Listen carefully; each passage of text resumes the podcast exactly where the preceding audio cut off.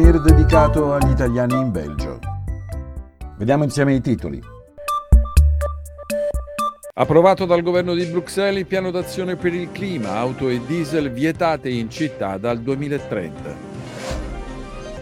Prossima apertura ad Anversa di un centro di cura e diagnosi preventiva, un progetto importante in Belgio dove non si fa abbastanza prevenzione.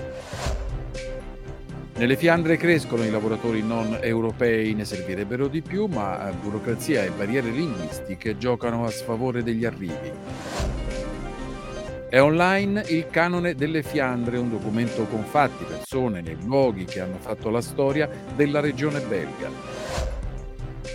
Tra le notizie in breve, dove guardare il Giro d'Italia e come partecipare al Festival Afropolitano a Bruxelles. L'approfondimento parliamo di ZIN a Bruxelles, un progetto architettonico innovativo unico in Europa e all'insegna della neutralità energetica e dell'economia circolare.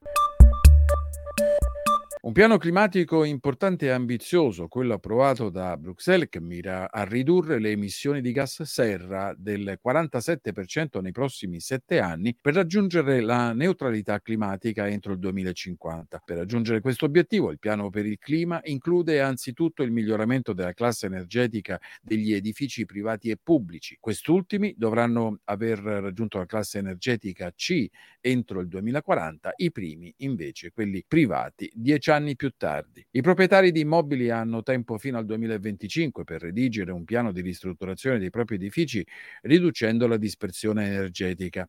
Previste sovvenzioni con copertura fino a metà degli investimenti energetici per eh, le persone a basso reddito. Tutti i veicoli con motori a combustione diesel saranno banditi dalla regione di Bruxelles a partire dal 2030 Cinque anni dopo sarà la volta dei motori a benzina. Altre misure riguardano la permeabilità del suolo, una gestione integrata dell'acqua proveniente dalle precipitazioni atmosferiche e più aree verdi. Un nuovo centro di cura e diagnosi preventiva sarà aperto ad Anversa nel luglio 2023.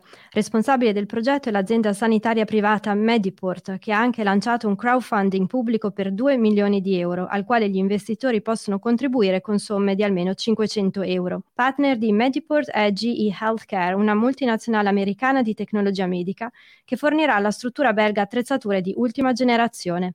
L'obiettivo è fornire esami e cure preventive in diversi settori medici, dalla cardiologia alla radiologia, ginecologia, pneumologia e urologia. Si tratta di un progetto importante per il Belgio che ad oggi soddisfa solo due degli undici indicatori di salute preventiva indicati dal Servizio Pubblico Federale Salute. Tra i tassi più bassi gli screening del cancro al seno e cure dentistiche regolari. Nel 2020 il Belgio ha speso solo lo 0,23% del PIL per la prevenzione medica. Nelle Fiandre è raddoppiata in un solo anno la manodopera da paesi non Unione Europea per determinare quali occupazioni un datore di lavoro può cercare al di fuori dell'Unione Europea. Ogni due anni il governo fiammingo compila un elenco di quelle occupazioni per le quali la richiesta supera la domanda. In questa lista oggi figurano in totale 234 professioni. Dai macellai, mancano infatti almeno 10.000 lavoratori all'industria della carne, agli operatori sanitari, ai cuochi, panettieri, idraulici, saldatori e camionisti. Questo è quanto emerge dal rapporto annuale del Servizio Fiammingo per la migrazione economica che sottolinea anche come il numero degli arrivi non sia comunque sufficiente a coprire le posizioni vacanti. Colpa delle procedure burocratiche troppo lunghe, parliamo di diversi mesi, per il rilascio del permesso di lavoro. Ci sono poi diverse barriere linguistiche, come il fatto che i camionisti senza un passaporto europeo devono svolgere un test di guida in una delle tre lingue nazionali o in inglese, che non sempre conoscono. La presenza di un interprete in sede di esami oggi non è prevista ed è stato presentato il Canone delle Fiandre, un documento che raccoglie 60 eventi, date, persone, tradizioni, libri, oggetti e opere d'arte essenziali costitutive del patrimonio fiammingo. Tra gli eventi ricordati figurano fatti storici come il ritrovamento delle tracce dell'uomo di Neanderthal rinvenute nella valle della Mosa e la presenza dei Galli romani di Tongeren, ma anche riferimenti culturali e ai diversi festival musicali. Il progetto, partito quasi quattro anni fa, è stato reso possibile grazie al lavoro di un comitato indipendente di nove esperti, tra cui storici, filosofi e giornalisti. Il canon Van Flanderen è consultabile online, naturalmente tutto in fiammingo. E vediamo le notizie in breve. Anticipata quest'anno la data per presentare le dichiarazioni dei redditi online tramite Tax on Web. Tutti i documenti vanno inviati entro il 15 luglio. Il governo fiammingo si muove per rendere obbligatorio per chiunque richieda un sussidio di sussistenza la registrazione presso il servizio fiammingo per l'occupazione e la formazione professionale VDAB. Sono oltre 40.000 le persone che percepiscono tale sussidio nella regione. Anche in Belgio è possibile guardare il Giro d'Italia. Vi segnaliamo ad esempio la pagina online di Lesuar che non solo propone la possibilità di seguire le diverse tappe online con commenti in diretta, ma dalle 18 in poi, in collaborazione con RTL Sports, offre anche un'analisi della tappa del giorno.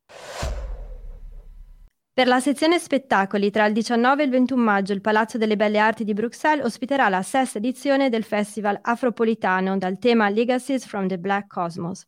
Estesa invece fino al 25 giugno la mostra Bond in Motion dedicata a James Bond e allestita presso il Palace 1 dell'Expo di Bruxelles. Arriviamo all'ultima pagina, quella dedicata all'approfondimento, un progetto di riconversione esemplare virtuoso unico al mondo. Accade a Bruxelles, promosso dalla società di gestione immobiliare belga Befimmo e prende il nome di ZIN, tre lettere che simboleggiano il rinnovamento di un'intera zona della città in nome dell'economia circolare. Tutto ruota intorno alle torri 1 e 2 del World Trade Center, un complesso di uffici inaugurato nel 1972 vicino alla stazione nord e che necessita ora di manutenzione. Infatti delle torri ci si sta prendendo cura, ma in modo assolutamente innovativo. Questo perché le due nuove torri, che manterranno la loro altezza a 28 piani e saranno collegate a un edificio che includerà una terrazza sul tetto di 2000 m2, non saranno demolite, ma smontate e rimontate. Così alla fine dei lavori, fino al 60% del materiale degli edifici sarà stato utilizzato in loco. Il progetto è una novità assoluta nel panorama europeo, anche per quanto riguarda l'utilizzo di cemento riciclato. Questo significa che per la riconversione degli edifici viene preso il calcestruzzo esistente e da questo si ricava nuovo cemento. Riutilizzati sono anche le piastrelle, il cartongesso, parti di radiatori e isolanti presi da alcune scuole di Bruxelles. Il rispetto ambientale è evidente anche nella scelta di limitare l'inquinamento legato allo smaltimento dei materiali, che vengono trasportati e rimossi dal cantiere per via fluviale grazie al canale vicino al sito. Zin è rivoluzionario anche dal punto di vista della progettazione. Gli architetti responsabili del progetto non hanno lavorato sulla base di cataloghi, ma a stretto contatto con un team di ingegneri, l'appaltatore, gli utenti e tutti coloro che organizzano il flusso dei materiali. Per limitare l'impatto ambientale della costruzione sono stati coinvolti partner localizzati situati vicino al sito della costruzione a meno di 15 km. La conclusione dei lavori di questa isola urbana, che comprenderà abitazione, hotel, uffici, spazi di coworking, una serra e la grande terrazza, è prevista per il 2024. Per le notizie in studio Fabio Sebastiani, Pietro Lunette e Valeria Camia. Per la parte tecnica ringraziamo Radio No Fade Out.